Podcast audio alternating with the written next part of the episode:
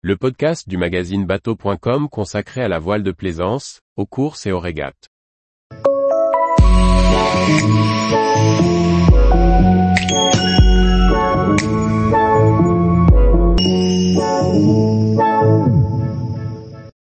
Arkea Ultime Challenge, le tour du monde des ultimes prend date. Par Chloé Tortera. Annoncé depuis plusieurs années, le tour du monde, désormais baptisé Arkea Ultime Challenge aura lieu en 2024.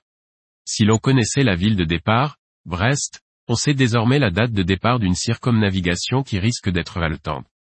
En juillet 2021, Oxport Penduic en collaboration avec la classe ultime 32-23e, annonçait un tour du monde réservé aux géants des mers. Initialement prévu pour 2023, le nouvellement baptisé Arkea Ultime Challenge prendra départ de Brest le 7 janvier 2024.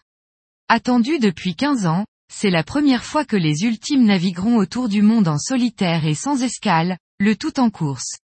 Pour plusieurs d'entre eux, ce ne sera pas une première puisque certains ont déjà bouclé un tour du monde en solitaire en mode, record, le trophée Saint-Exupéry.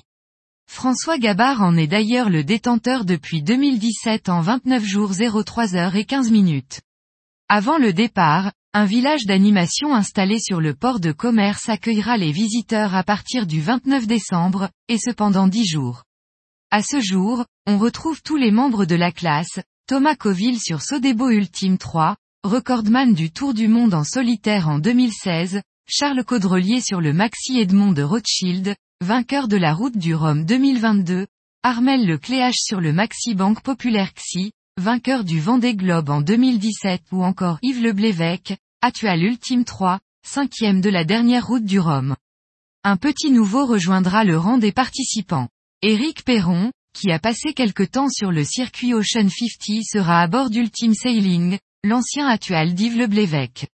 Pour l'instant, la participation de François Gabard sur SVR Lazartigue n'est pas annoncée. Guillaume Roté est nommé directeur de course.